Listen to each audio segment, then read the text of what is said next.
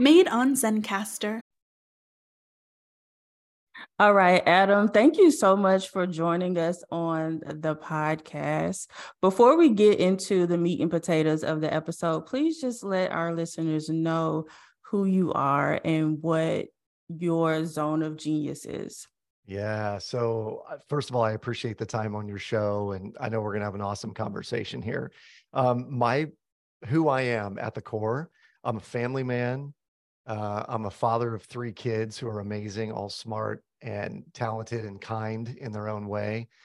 Um, I've been married for 22 years.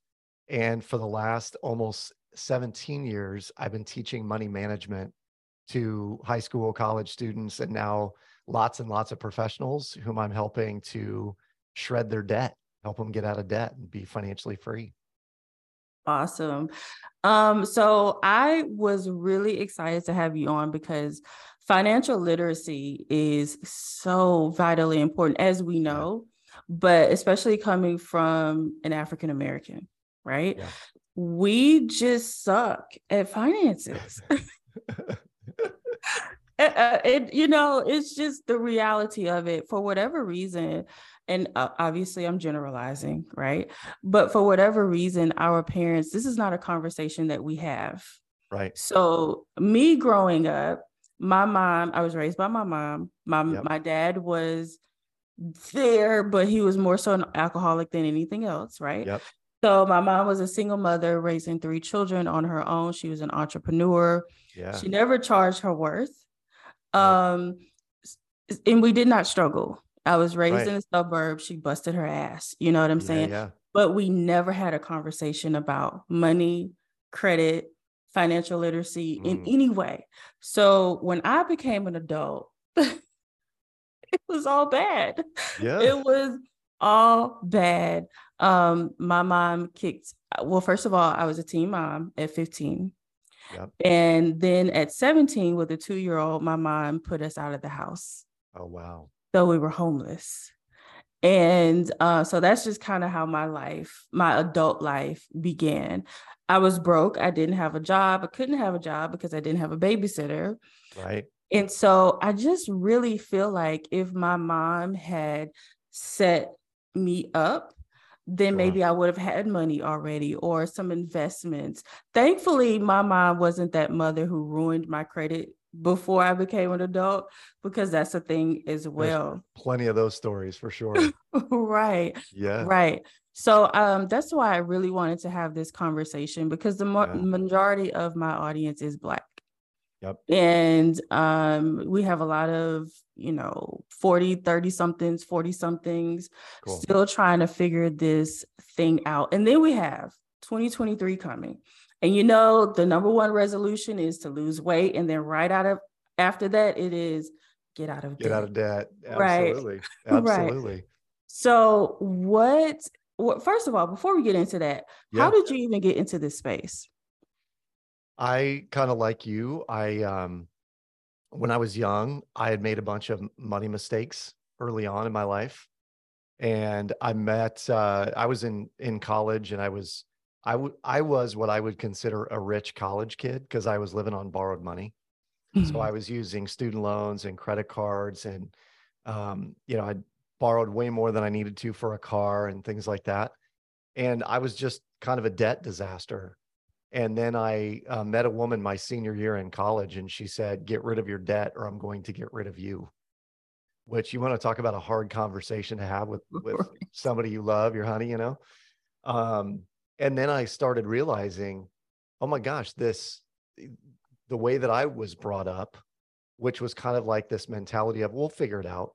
We'll take mm-hmm. care of it. It's fine. Just go get it. We'll take care of it. We'll figure it out it was problematic for me in my 20s because in my teens and 20s because I was just buying stuff and using borrowed money to pay for it. And and I think honestly, Tidra, I think this is where a lot of people find themselves is they they realize, oh, I like having stuff and I want to buy stuff. And there's a lot of people out there who will help you buy stuff using their debt and uh, or their credit and then you'll wake up one day and you're like oh crap i can't i can't afford the life that i've built for myself what do i do now mm-hmm. and so to to your story what I would say is some of the people out there, I think, need to really investigate what was the message they heard growing up. And what I heard in your story was if your mom never charged her worth, you know, deep down, was she even, uh, did, was she not sure of the value that she brought? Right. Never put a price on what she was truly worth in the market. Mm-hmm. And then you end up living on less because you're not charging what you're truly worth for fear that someone won't pay it or if I ask for it, then I won't have any business or what have you. And it's why I think your show is so important because we're trying to teach people ask for what you're worth, manifest what you want in life, and decide that things are going to be different and then make them different. Yeah, absolutely. Um, my mom was a designer.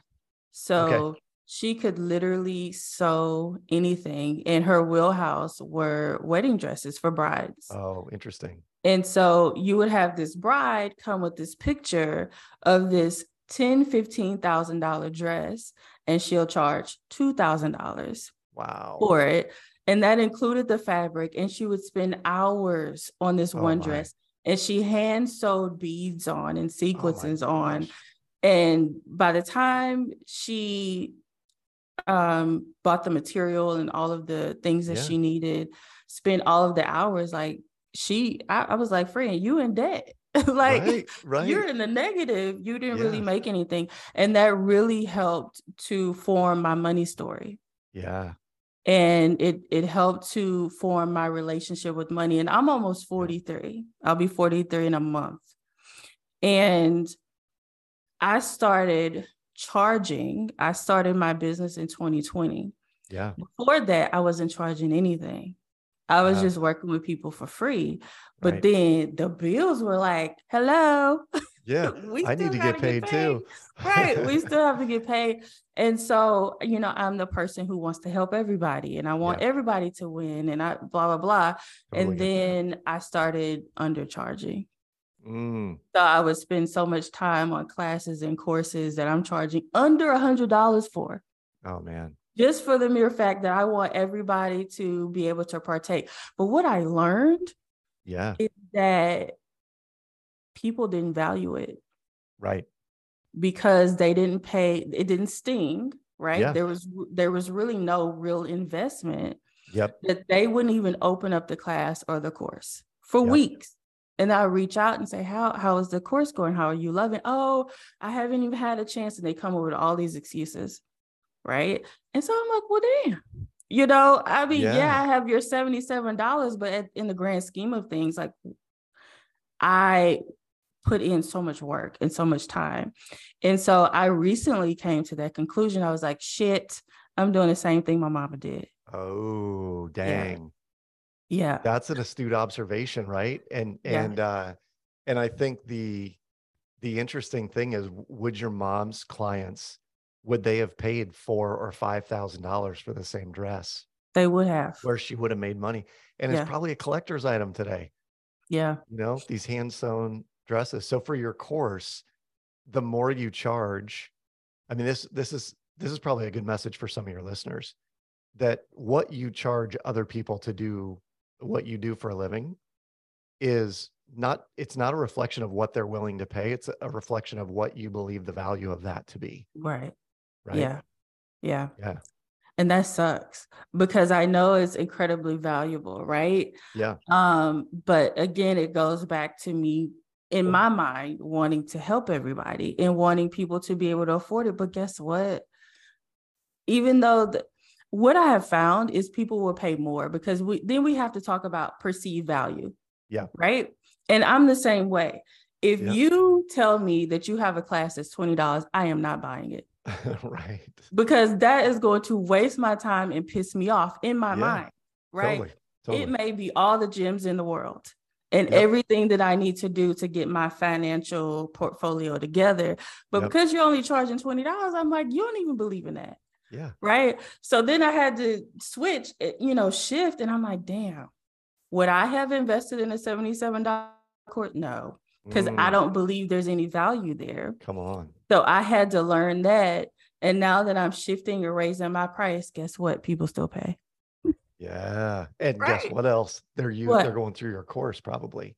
Yeah, because it absolutely. stings. I mean, if you spend good money on a course, you're probably going to go through it versus 20 or even a hundred bucks. Or some people are like, yeah, I forgot all about that. Exactly. Yeah. Yeah, that's the thing. And so, um, you know, me being in this manifestation space for so long and mindset space, I still have, you know, I still have my things that I have to work through as well and learn as well on my journey. But that was like Yeah. the the biggest, most recent epiphany that I had. And Yeah. so because of that, I'm shifting my whole business model. Love it. The entire we throwing the whole thing in the trash and we're starting all over again I love it. because um you know everything that i teach is incredibly valuable Mm, right and everybody's going to know it yes. And then it also helps me to weed out people who are excuse makers who aren't going to do anything with it anyway Yep. frankly i just don't want to work with that person Yep. you know I love it. so what is what would be the biggest thing or, or uh, the thing that you see the most in in your space with working with people like what is the biggest struggle Well, I think we've touched on a little bit of it, which is your your early money memory, the stories that you've told yourself or that you were told as a kid, they carry forward with us into our into our adulthood, and it Mhm. becomes sort of the script that we run, you know, well into adulthood. So I'll give you a good example. My my wife grew up in a household where they never bought stuff unless it was on sale and they had a coupon. Right? I always called it the coupon castle and um, because it was just they they were extremely frugal because they had to be. yeah You know, mom and dad didn't have a lot of didn't make a lot of money uh, when the when the kids were young, and so whatever they bought, they always bought on sale with a coupon. And to this day, you know, we don't we don't necessarily need to to do that any longer, thank God. Um, but my wife still thrills at finding a good deal, and she wants to find coupons and she wants to use coupons. And she's, I mean, I remember even a couple of years ago, she would spend Sundays clipping coupons to go to the grocery store. And I was like, do you do you enjoy it? If you enjoy it, that's one thing. But if you think you have to do that, you really don't. It's just this well ingrained, um, you know, this is what's valuable is doing this. Um, so that's that's one thing is our old scripts keep coming back. The second thing, Tidra, I think that that I see more often than not is we as consumers, we believe that debt is normal, natural, and good. Everybody's got it. It's a it's a way of American life. Um, you know, we never question it, never challenge the idea behind debt. And and then I I start going into the numbers with people, and I'll say, so do you know that ten thousand dollars at in credit card debt at twenty percent interest will cost you two thousand dollars a year? That's one hundred eighty three dollars a month that you're just lighting on fire and sending away, right? You would have to have twenty five thousand dollars in investments, making eight percent to make that much money. So two and a half times what you have in debt is what it requires in assets to make the same kind of interest that you're spending on your debt as you would making it on the other side. And so in essence, we are the the bank's compound interest vehicle. When when Yeah. we loan money, borrow money from them, they make scads of money on us. And we have to realize that we can flip that script fairly easily, it- but it requires to think differently. Yeah. So here in our house, we the only debt that we have I'm sitting in Yeah. is our home. Yeah. And um we have six cars, they're all paid for. Yeah. Um and the only time we use credit cards is to pay our bills, but then we immediately pay the card off. So we play Yep. we play that credit card game Totally. so that we never have to to pay interest. yeah. So talk to us about the what do you call it? The debt shred? How to Yeah. The shred, your debt? the shred Talk- method. Yeah. Talk to us about that. Yeah. So this, I've been using this candidly for about 12 years. And once you understand the shred method, it's hard to ever go back to the way that people uh, managed them, their money before, the way, certainly the way we did. Um, because we, we would use our credit cards from time to time. We were mostly a debit card family. We'd spend what we had in the checking account. It would dwindle down to close to zero. We'd get paid on a Friday. We'd get all excited, go out to eat. Then over the next two weeks, it would dwindle again. And when you learn the shred method, what it does is it teaches you how to create income efficiency, how to make your income as efficient as humanly possible in your system. And so the way that the system works is we have a line of credit, which in our case is a home equity line of credit. And that functions just like a checking account in the sense that it's a two way street. Money comes in and money comes out. Money comes in, money comes out. And we do just like you do. Um, all of our bills go on a credit card every single month. That's dining, uh, you know, groceries, gas, uh, any kind of clothing for the kids, athletic events, all that stuff goes on credit cards. And at the end of the month, we literally just strike a check out of the home equity line of credit and pay off that credit card. And then every two weeks or every month, depending on how we're paid, money just gets deposited into the home equity line of credit, bringing the balance of the home equity line of credit down over the month. And if there's any room left on the home equity line of credit, the shred method is powered by a software that teaches you how much of that should you send to your mortgage to begin knocking down your mortgage in record time. And you know, I don't say this to boast or brag or be a big shot, but we've paid off our home twice in the last 8 years. And we've done it using the shred method. And we've taught dozens of other people how to do it. There are hundreds of users in our system, uh, but dozens of people have paid off their mortgage in record time using this and the rest are all on their way to knocking out you know all of their debts mortgage included in certainly under a decade and most of the time in under seven years. Okay so when you talk about a home equity line of credit are you talking yep. about an actual loan that you've gotten from the bank? It is it is technically a loan although it's written as a line of credit. So the difference between the two is a home equity loan is what's called a closed end loan so if you borrowed $10,000 from the bank to put shingles on your house, that would be a closed end loan. A home equity line of credit is more of an open ended loan where you have the access to 10 grand, but maybe we're only using a thousand at a time or 5,000 at a time. And then as soon as your income goes in, it brings that balance down over that two week or three week or four week period. And the amount of interest you end up paying on it is relatively negligible because you've got a small amount of money borrowed. You've got, it could be right now, it's probably a seven and a half or 8% interest rate, but it's only going to be for a couple of weeks is mm-hmm. all you're going to borrow it, uh, you know, from the line of credit. So it ends up being, you know, dollars, maybe, a, maybe $10 or $15 at the most in a month. But what you're saving on the back end when you're blasting away your mortgage is tens and in some cases hundreds of thousands of dollars in interest on a mortgage. Okay, so help my brain, and I, am pretty sure my listeners are like, "Well, wait, okay." Yeah, yeah. So the benefit from using that line versus your income, explain mm-hmm. to to us how that where that comes from. Yep. So here's the benefit, uh, and I'm going to pose a question, and, and we'll get there from this question. So, what would have more interest? a $300,000 mortgage at 5% or a $5,000 line of credit at 7%? What would you be charged more interest on? Oh God. Uh the the 5,000?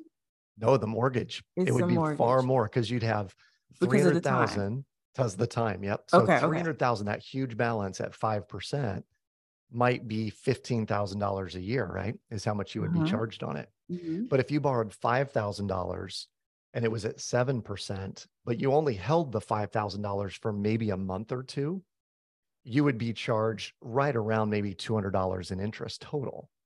So what if you dropped five grand? And I'm oversimplifying this a little bit, Teedra. Mm-hmm. Mm-hmm. But what if you drop five grand from your line of credit against the mortgage, bringing the balance of the mortgage down to 295? All of a sudden, the interest on that goes down considerably and you've accelerated the amortization table on your mortgage. So instead of 360 payments, maybe you're only doing 340 payments. So you skipped a year and a half of payments by dropping five grand one time on your mortgage. And, and that's, that's where we start saying saving massive amounts over time. And that's because we're using that line of credit. That's exactly right. So it looks like we're paying down our mortgage faster. That's exactly right. Yep. Got it. And and so this is what I always ask people: Would you be willing if I gave you a hundred dollar bill, and you were going to use that strategically to pay off maybe a, a credit card debt or some other debt, right? So if I gave you a hundred dollar bill and it cost you five dollars in interest to borrow that, Mm-hmm. would you pay five dollars in interest to borrow a hundred if you knew that you would save two thousand dollars on the back end Yes. all day, right? Yeah. And that's exactly what we're doing again and again and again using the shred method. So Mhm. it requires a little bit of re rewiring your brain about how money flows through your household. Right. But once you do it, what you realize is the money that just sits idly in a checking account, as an example, Mm-hmm. it does you no good. And and and I would ask you this as like an analogy or metaphor. If you if you left your house in the morning at eight o'clock and drove to the grocery store, came back to the house right afterwards, but knowing you had to go to the post office at 4 p.m., would you leave your car idling in the driveway all day? Mm, No, wasting gas. Gas wait- is a hundred dollars an hour right Yeah, now. right, right. So gas, hard on the engine, hard on the environment. Someone might steal your ride. You know, I mean, all these things come up, right? But that's what people do with their paychecks. They get their paycheck, it goes in their checking account, and then it sits there and idles for days Yeah. and sometimes weeks and sometimes months. For some people, years. It just idles there. All the while, they're being charged massive amounts of compound interest or amortized interest on things like credit cards and car loans, student loans, and, and mortgages. So we're just teaching people how to play the banker's game. right. Uh, that instead of us being the compound interest vehicle, let's use the vehicles that are, you know, that are available to us to win the game that we're playing against the bank. Wow. Okay. So what's the first step? For those Yeah. who are listening that have a mortgage, what is the first step? Yep. What I would do is I would tell people one thing. Number one, this does require some consistency and some commitment. So, um, and I would add discipline to that. So if you have more more month at the end of your money, this is Mhm. not for you, you know. Mhm. But if you have more money at the end of your month, and we're talking 100, 200, 500, 2000, whatever number it is, you have to, 100 to 200 dollars a month, you'll see real results in blasting away your debt. So the first step would be figure out how much equity do you have in your home right now? So Mhm. if you paid just for raw numbers, if you paid $100,000 for your house, wouldn't that be amazing? and- Wouldn't- and uh, and you put 20% down on the property when you bought it, then you should have 20% equity in that property. Mm, And more often than not, you could go to a lender and ask for $10,000 or 10% of that equity in a home equity line of credit, which just says, okay, you have this open checking account that has $10,000 basically available to you. We're going to charge you interest if you use it. And then you just start funneling your income through that home equity line of credit and trusting the software to tell you where to send that money to knock it down. Wow. And you have what what is it that you offer to help people on this particular journey? Yeah. Like you, we started with a course. Mhm. The course was basically here's how you understand the math, the kind of the who, what, where, and why of all this. Who who needs to be involved? Where does the money come from? Where does it go? Why does it even work? You know, all these things. And so we created the course. The course then has a piece of software attached to it. And the software is really what it's what we call a behavior modification tool. So our goal with the software is to get people rewired on how they're seeing money flow through their system. And um, and the software, you know, once you plug in all your details, your your income, your expenses, your debts, what you're putting away for savings, all those kinds of things, then the software kicks out on a day by day, week by week basis. Hey, send. It may just say send this payment to a debt, or what it'll do when it really starts rolling is it'll say send $1,783.82 to your mortgage on this very date. And then 10 days later, it may say send $423.17 to the mortgage as a lump sum payment. And then month over month, you just start seeing your mortgage balance dwindle, drop precipitously. Wow. Um, and you know you're saving tens of thousands of dollars at that point. Okay. And so if a person were to start this, Yeah. and let's say they bought a house in 2020, like we all did. Yep. Yep. right. Um, how what's on average? How long are you seeing your clients be able to pay off their mortgages? Yeah. Well, in your particular case, because you mentioned cars, having cars, but no car payments. And I know you to not have any credit card debt because you're paying that Mhm. off every month. Mm-mm. You could probably knock your mortgage out in three to five years. Wow. and it would save you um you know for for every eh, the the rule of thumb basically is for every one dollar you borrow you're probably going to pay back close to two Mhm. particularly now where interest rates are at you know seven percent you probably Mhm. got in when it was three or three and a half Yeah, percent we right? did. hmm but even at four percent you're still going to save you know on a and i'm using raw numbers here they're not yours but on a couple hundred thousand dollars you're going to save probably around 150 in interest on that. If we're talking five hundred thousand dollars, you're going to save more like four hundred. You know, four to today's interest rates, you might save more like half a million to six hundred thousand dollars in interest. That is incredible. I, It's I have to I have to know more because we have to get this house paid off. Yeah, this will blow your mind, Tidra. It, it- literally when I started using it, I I found I found the theory, the the the model that this is based on, and it's called an Australian mortgage because in Australia there was a bank there that offered what they called a sweep account. And the sweep account was basically like a home equity line. So your money would go into the sweep account. You'd pay all your bills out of the sweep account. There'd be a little extra there for you to put towards your mortgage. And then your income would come in and the sweep account would go back down to a, you know, a modest number. And so Australians by and large own, you know, the majority of them own their home outright. Well, it never really caught on in America for whatever reason, probably because the the Wells Fargo's of the world are way too powerful, you know. And um, when I started using it in 2010, and my wife and I, we paid off a $250,000 mortgage in 3.6 years. wow. And in the midst of that, we saved about 180 grand in interest. We were mortgage free for about nine or 10 months.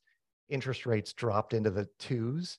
And I was like, well, this is crazy. Let's borrow a couple hundred thousand dollars against our house and drop those into investments.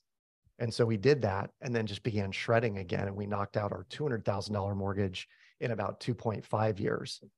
So it, it's amazing how fast, once you know the system, how fast you can be out of debt. And what's even better is your monthly expenses just keep getting less and less and less. Mhm. So imagine, you know, uh, financial freedom is that much closer to you when your income doesn't need to be much more than your your minimal monthly expenses to to live a comfortable lifestyle every month. Wow. Okay. Wow. Okay. So do you have a book? Have you put this in a book yet? There is a book out there that describes it. It's um candidly I need to I need to create a book that is strictly for the shred method. Yeah. The book that describes it is called The Build a Bigger Life Manifesto. okay. And it's all about kind of my journey to building a bigger life with my family. And I, I maintain that people build a bigger lifestyle. They don't build a bigger life. Mhm. And the lifestyle choices are the the cars and the clothes and the home and the vacations and all that. And unfortunately, when we build a really big lifestyle, we start to payment ourselves into a corner. So Mhm. imagine if the six cars you had all had payments on them and the house payment was high and there's credit card debt. There are people who live like that yeah. and their life is very small because their lifestyle is so stinking big. Yeah. And I wanted to do the exact opposite. I wanted to have a really big life and a small-ish lifestyle. Now we have we take great vacations. We live in a beautiful home. My wife and I drive nice cars, you know, but everything's paid for Yeah. and when you when you do that um life's just easier It is. you know and so the build a bigger life manifesto is the book available on amazon and we're working on what the next iteration of the book is all about the shred method Awesome. I will put that down in the show notes for the people. Okay. yeah So let's talk about, well, let's talk to the person who doesn't have a mortgage. yeah Let's talk to the person who is struggling with their credit.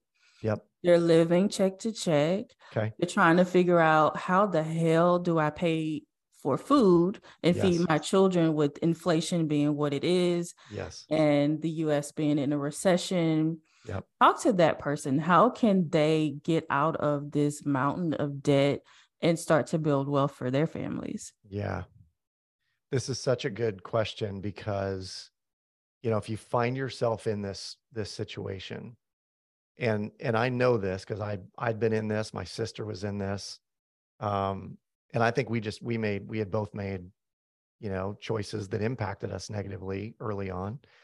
So I understand it. Um, the challenge is that if you're living on borrowed money, right? So you're making this much and life costs this much, right? A little bit more. Then what we may be doing is either leveraging credit cards, right? Which is a way to inflate our income, right? We're spending Mhm. money we don't have. Mm-hmm. Or maybe we're using a payday lender because we need an extra three to 500 bucks early. Um, you know, if you're doing those things, one of the things I really, really want to urge you to do is to stop using the means that are keeping you deeper in debt. Mm-hmm. So a great example is payday lending. Um, you know, payday lenders are charging typically somewhere in the neighborhood of 30% per month on their borrowed money. That's 360 or four, it could be up to 400% a year on borrowed money. And it's nearly impossible to get out of that cycle if you're deep into it. yeah. So one of the things we need to do is figure out, can you go to a credit union, to a, a an organization, some uh, somewhere that will help you get on your feet financially and get out of that payday lending cycle. And I'll tell you right now, Tidra, I do a lot of work with credit unions. I'm on the Iowa Credit Union Foundation board. We would bend over backwards to help someone get out of that scenario. So don't be afraid, don't be embarrassed, don't be bashful about going to an organization like a credit union and just say, I, I just need help. Can someone help me? Mhm. Um, a credit union foundation is another one if you've got a statewide foundation. So that's step one. Um, step two is really investigate what is your money, what are your money stories? And the reason I say this, Tidra, is what what my experience has been with people that I've coached is they will fill in whatever insecurity they had around money first, if they have any. So if there was food insecurity, they'll stock their shelves uh, before they ever pay off debt because they had food insecurity and they didn't like the way it felt to, to not have food. If they had housing insecurity, they might pay ahead the landlord a month or a month and a half. And when you do that, what you're doing is you're you're limiting maybe your ability to get ahead in other areas because that fear is there. And it's like, well, I don't want to, I don't ever want to feel like I felt when I didn't have any food. So I'm going to stock my shelves. And maybe there's some pride there too that doesn't allow you to go to a, a food pantry or to stock it elsewhere. And candidly, my take is we should never be so proud that we go without, you know, when there when there are lots of organizations out there willing to support us. And I think that everyone's financial situation is a little bit different, Mhm. but we're all we're all fixable, if you will. Not that any of us are broken, Mhm. but this the challenge that we have, it's solvable. And we just have to figure out how do we solve for that challenge. So they're going to be baby steps. Maybe you need some coaching. And again, I would say go to a credit union and just say, I need someone's help getting on my feet financially. Can someone just guide me and and you know shape my decision making a little bit differently? Yeah. Now, if a person, let's say a person has maybe an additional $500 a month, Yep. okay, free and clear. Um, and we know putting that money into a savings account is again idle. Okay. it's just totally. sitting there, it's not growing. The Yep. interest rate is 0.00000%. You know what I mean? Yeah. So what would you say, what would you tell them to do? How would they invest that? Or what should they do with that to to help build some wealth? Yeah.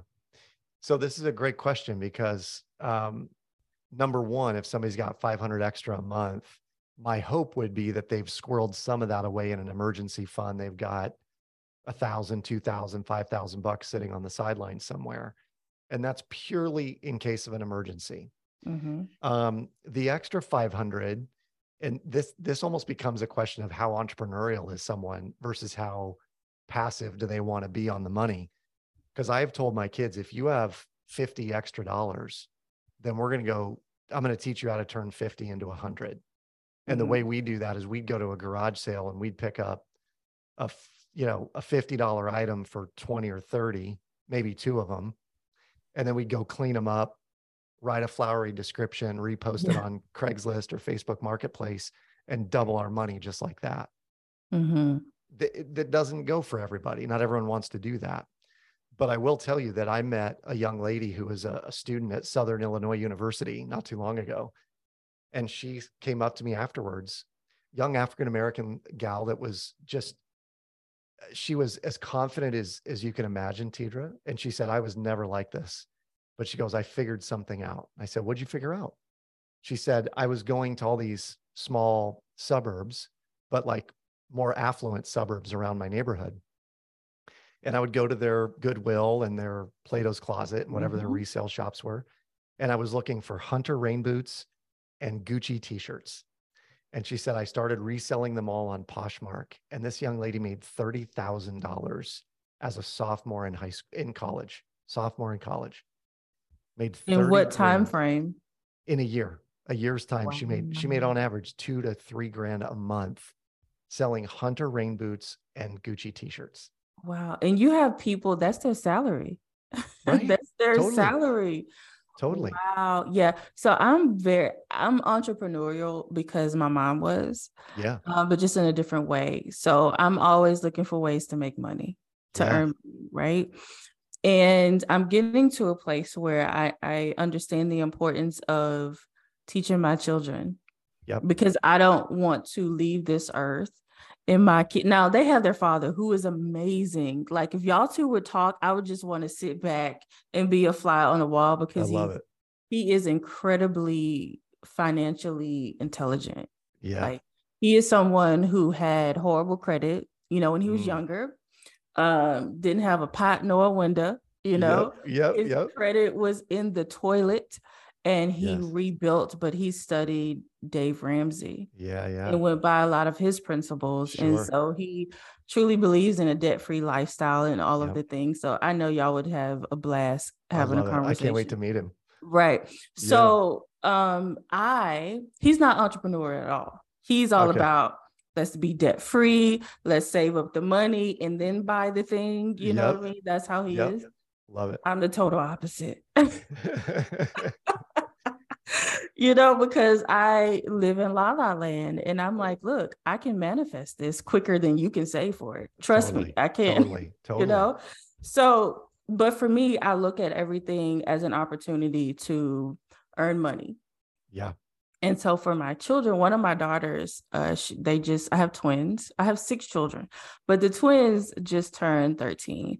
And my daughter, she can draw like these anime looking characters like Mm. no other. And I said, Well, girlfriend, draw about 30 pages of that, and we're going to create Yeah. a coloring book. And we're going to put that bad boy on Amazon, and I you'll love it. start to build some money, earn some money that way. You know? Yes. in 20 almost 2023 i say if you're broke is your fault Yeah. and and that's harsh and i'm very blunt but there's so many different ways to make money just like you told the story about the young lady buying resale items Yeah.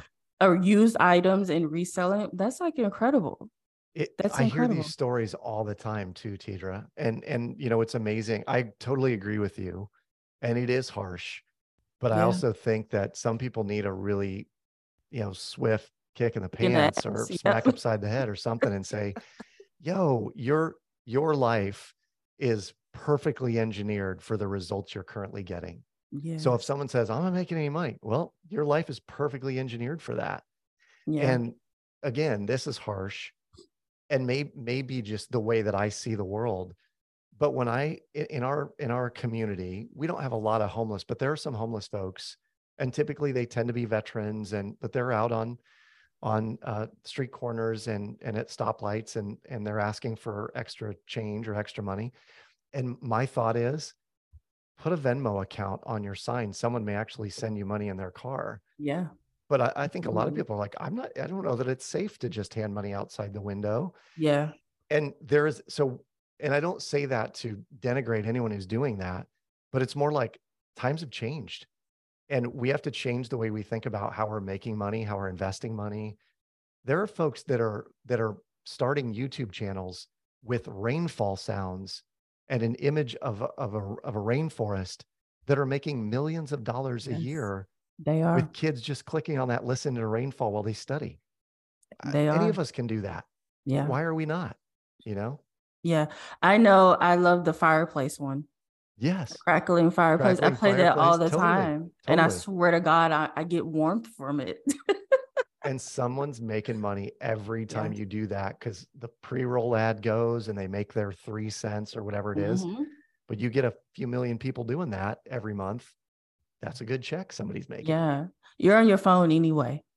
Yeah. So you might as well be making money. And I tell my tribe all the time, I'm not on social media to be social. Mm, I'm just come not. on. You come know, on. If you're on social media sc- scrolling and wasting time and you're still complaining about that you can't pay your bills, something is wrong there. No doubt. Change the way you use the tool, right? Yeah. Yeah. As I tell people all the time, we love to share. We all share glasses, what I got on. Yeah. Yeah. Put an affiliate link with that. You know what I mean? If a person says, Hey girl, where'd you get that? I'm gonna send you a link. Yeah. I'll yeah. send you. Go to the link in my bio. It's there. You know what I'm saying? Like there's so many different ways. They're not having to pay more because they're clicking on your affiliate link, Right. but we get Yeah. to close that gap. You know what I mean? Totally. And there's so there's just so many ways to to make money. I think people are just lazy and Mhm. people want to be victims. Yeah, I would agree with that. And I would add to it that I, I think some of it is the mental story we tell ourselves. Yeah. So as an example, I have a very close friend who she she experienced a divorce early on when she was a young a young child. Um, her mom went to the post office box or the mailbox every Friday looking for a child support check that never came, and she would cuss her dad, her ex husband, up and down the block. And she's she got she came to the realization that she didn't like money, that the emotions she had around money weren't helpful. Yeah. And so she was good at making it. She was very talented, but she would avoid paying bills. She would avoid in, investing. She would avoid anything related to money to the extent that like her credit was shot, um, you know, didn't have enough in investments for retirement. And when we started digging into it, and, and I said, you know, you got to repair the relationship you have with money because it is your natural birthright to be abundant. But your Mhm. energy is saying, I want to avoid it at all costs. Yeah. So the universe responds in kind. It says, okay, if you don't want it, I'm going to push it away. hmm And I think people do this. They go, I want to be a multimillionaire. But deep down, they have a, a profound distrust for rich people, or they have a profound, they, they have, they think that, you know, it takes greed and whatever else to, to be that way. So they don't want to be that way. They do, but they don't. hmm And so as a result, they're, they're not wanting to be that way takes over and they just don't take action. Yeah, that that's so true. People's money stories and the the things that we heard when we were growing up, the things that we saw Yeah. when we were growing up, I don't think people really understand how much of a role that plays Yes. with their money. And I've heard people say, you know, we, we talk about being filthy rich. And what else have we heard? Um, you know, oh, they shouldn't spend that much money on a okay, I'll give you an example. I was just scrolling on TikTok today, and there was a we black people, we are really hard on each other for Mhm. whatever reason. I I mean, I can go into it, but that's a whole nother episode. But there was a young lady who was sharing the fact that she had pur- purchased a Porsche. Mm, And oh my God, that panorama roof, I was just all I was here for it. But there were so many people in the for it. comments talking about, do you know what you could have did with that money? yeah. you yeah, could have yeah. fed people. People are starving. Yeah.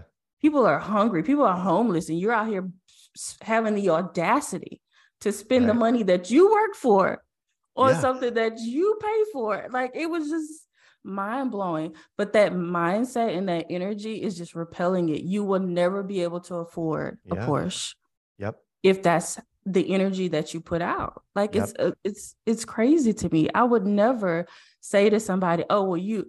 That's just your brokenness talking. That's what I say. Yes. Like because yes. if you could afford it, you would have it too.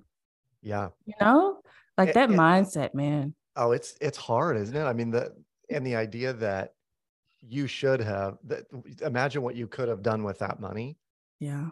it it's presupposes that that person didn't already give away a Porsche worth of food Right. to someone Right. right, Right. or or help their family through a tough economic time or whatever so yeah there's so many assumptions made around that i agree Yeah. Um, interesting yeah it's it's horrible um but you know i said you know just mind your business mind the business that pays you and if you shift your energy which i had to do.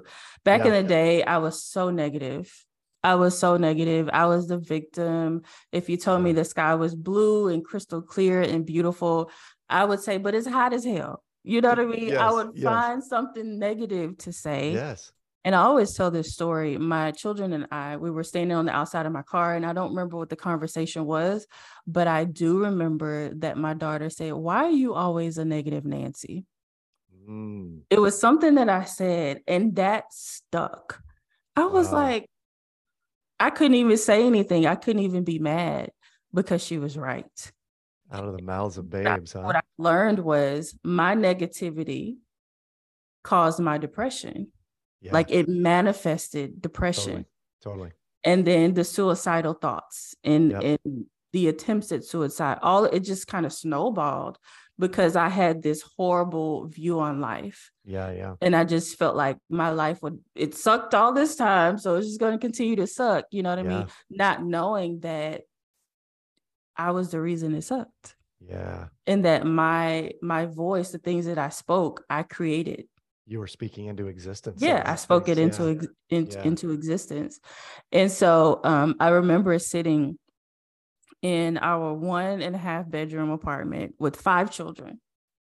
Five. My oldest she was in college at this time. Yeah. And um you know it was so small i could see from my bed i could see into the living room and all of my kids were in there they were much smaller and playing and whatever but our apartment was, was roach infested it was very cheap. It was $578 i will never forget.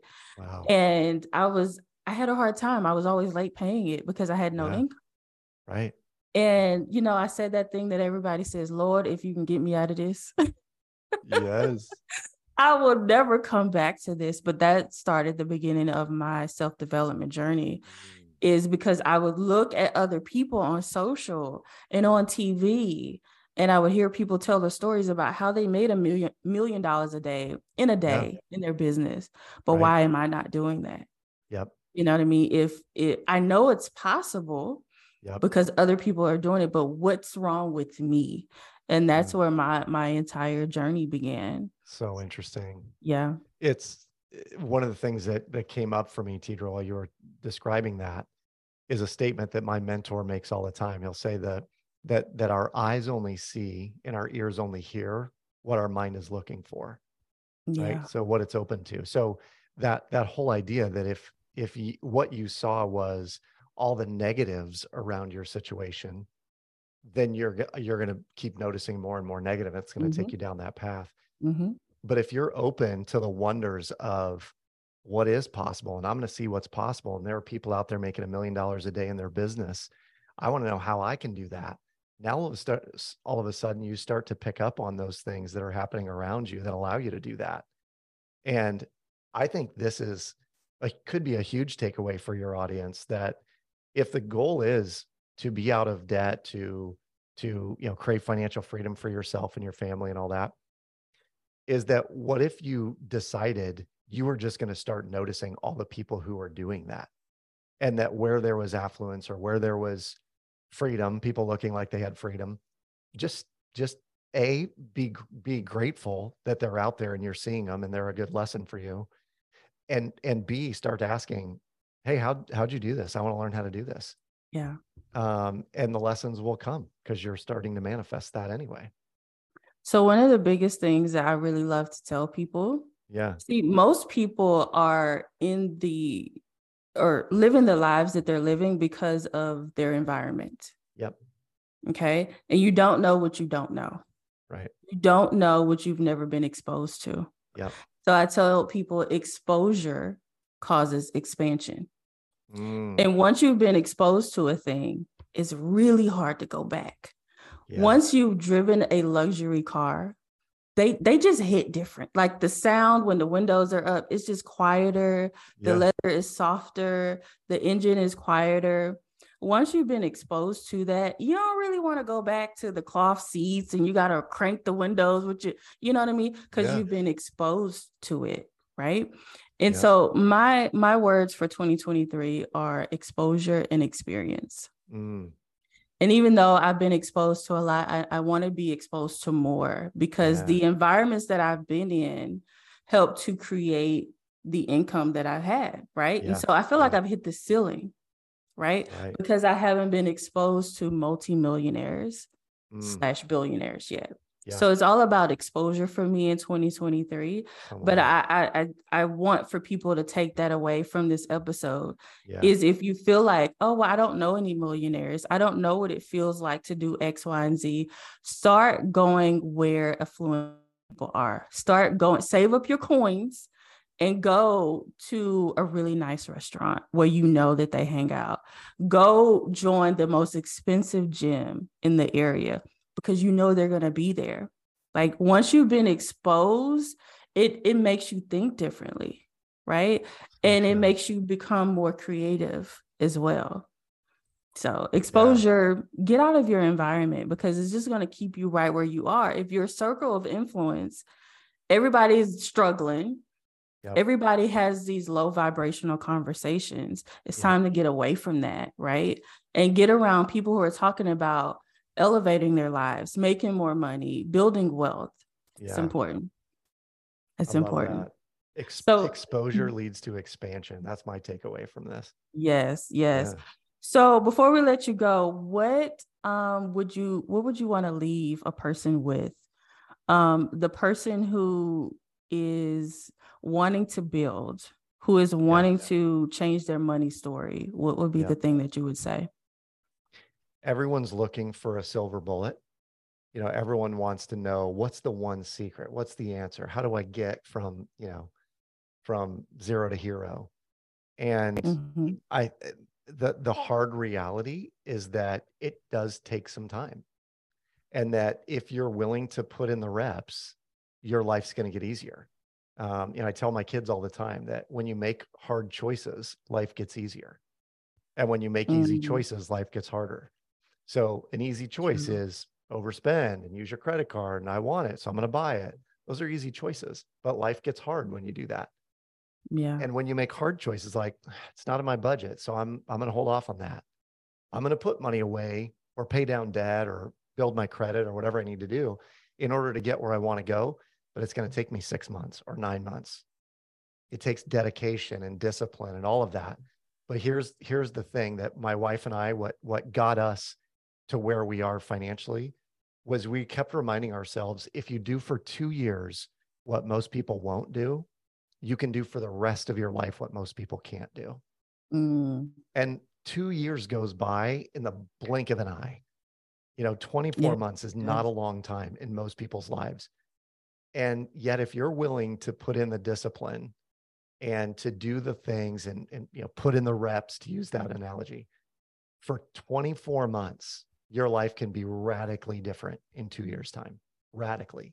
We there are people, Evan Spiegel started Snapchat as like a 15 year old kid and was worth a billion Mhm. dollars by the time he was 19. That's four years. You know, I mean, this is it, it- success is not, it's not immediate. And so if you're willing to put in the reps and follow people like you, Tidra, who are who are sharing awesome nuggets of wisdom with people, let this be the the class you need to keep going, coming back to and getting motivation. But you're getting there. Just keep putting one foot in front of the other. Do for two years what most people won't do. You'll be able to do for the rest of your life what most people can't do. I love that. And I want to go back really quickly to you saying uh, you mentioned the word decision. They have to decide, Mhm, right? mhm. And I love to break down the word decide. Okay. So when we look at the end of side, right, we think of suicide, homicide, insecticide. So when you decide to do something, you have to cut something off. Something has to die. Some part of you has to die in order for you to get to where you're trying to go. Some Yeah. habits, some habits need to die. right? Yes. You have to decide. And that's what most people don't want to do. They want to have one foot over here and one foot over Ooh, there, but they boy. don't want to make a decision. So That something has to die. So I want for everybody listening to decide and write down what is going to die. What do I have to kill off? What part of me is no longer serving me? Yeah. Because there's a part of you that's holding you back. Totally. Right? Totally. Yeah. You know, real can I touch on that really quick? Absolutely. So I I had a I had a uh, health scare earlier this last year, and and it wasn't really a scare so much. It was like I was noticing weird things going on in my chest, and my heart felt like it was pounding out of my chest. And I just decided that I was going to work out. And I, I, you know, I'd been not that I was a lazy guy, but I just didn't, you know, I didn't apply myself. I didn't push myself. I didn't do any of that. And I got involved with a group of of guys who work out every single morning, six days a week. We work out at 5:15 in the morning. It's always outside, always. So this morning it was snowing. It was 32 degrees, and we're out there in the snow doing a workout.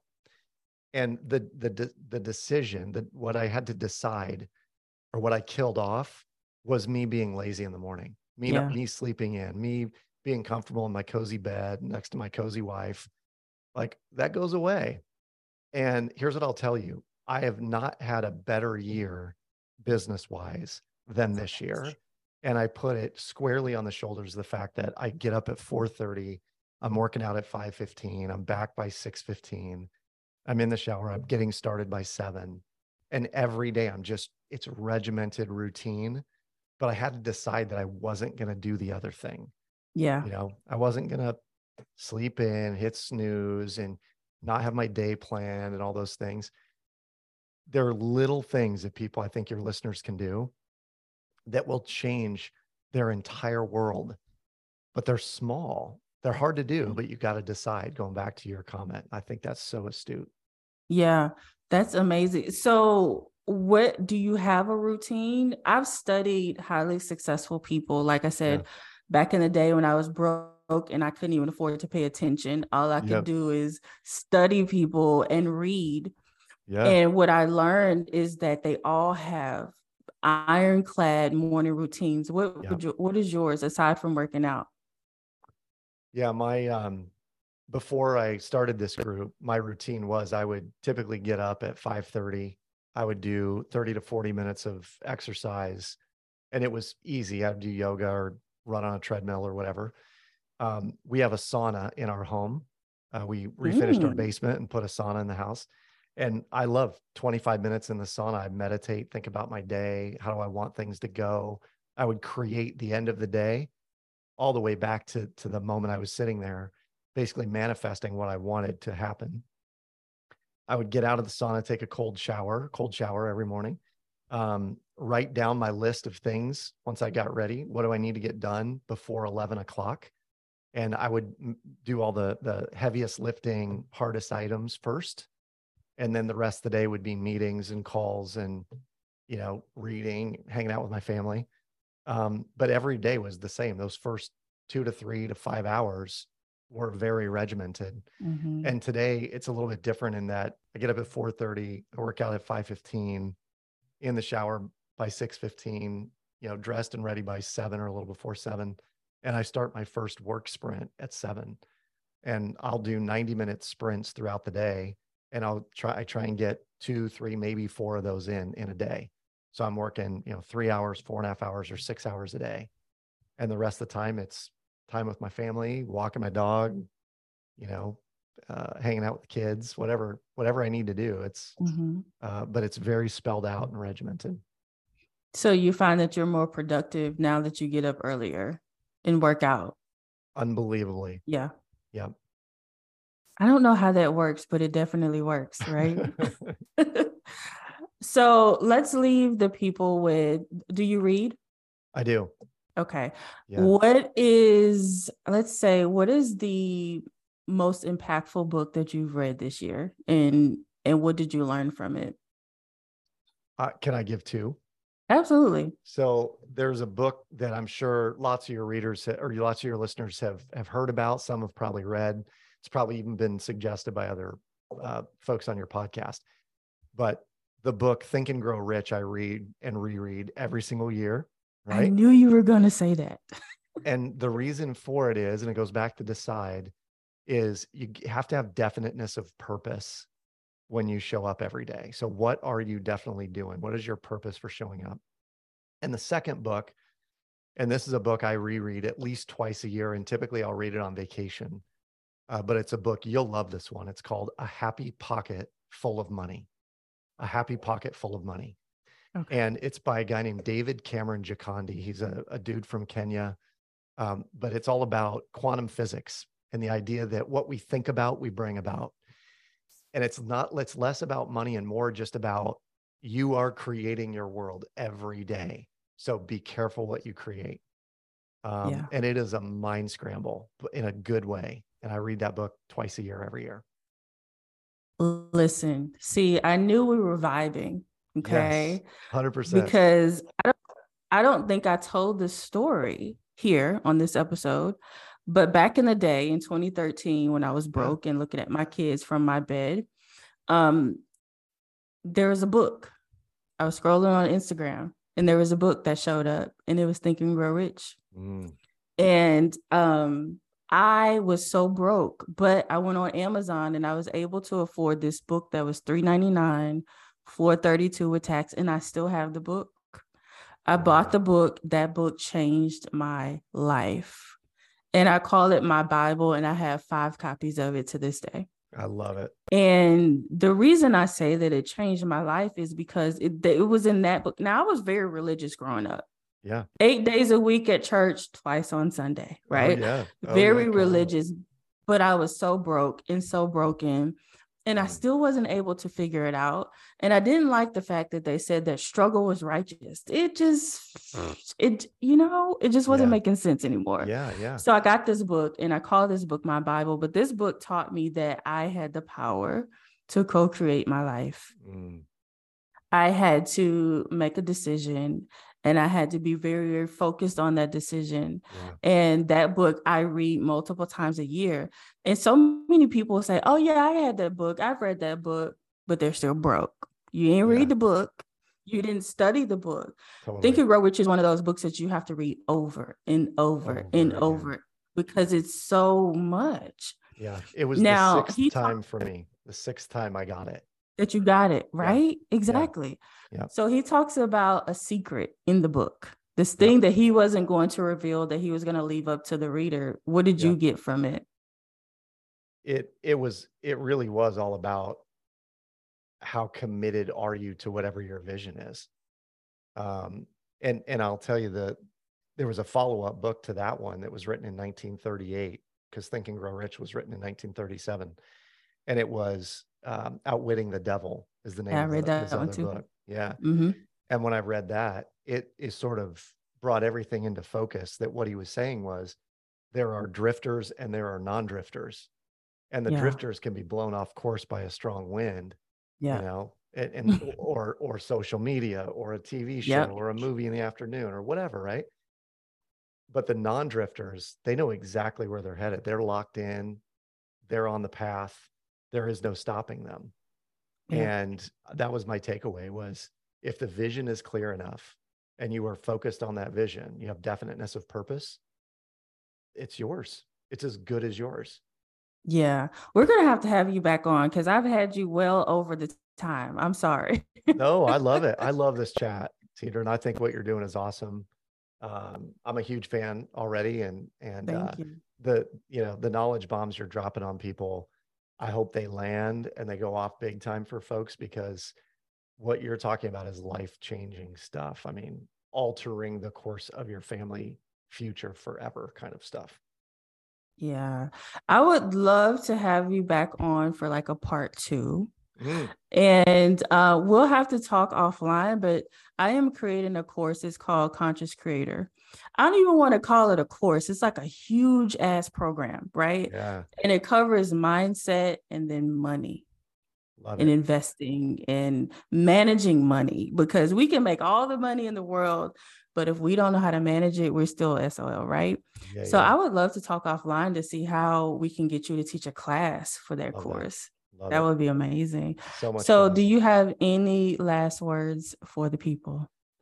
if if any of this stuff resonates with you and you're interested in more, uh, theshredmethod.com is the best place to go to learn about that. I Mhm. have a podcast called the Build a Bigger Life podcast. And I happy to go, you know, please go listen to that. There's about 180 episodes out there online. Um, we took a hiatus in 21 and 22, but we're coming back in 23. And um, you know, I just I yeah, I want to celebrate the folks who are listening to you because they obviously want to, you know, make some adjustments, some alterations to their life and just stick with it. Do it one step at a time, but you'll notice in short order your life is going to change big time. Awesome. Well, thank you so much, Adam, for joining us. Um, I'll shoot you an email. We'll have to keep the conversation going and see how we we can work together in the future. Okay. Wonderful. Can't wait. I am so sorry for keeping you like what 20, 30 minutes over. I'm All sorry. good. All good, Deidre. I love it. This is a good right. combo. All right. Thank you so much for joining and we'll talk soon. Okay. Wonderful. All right. Bye.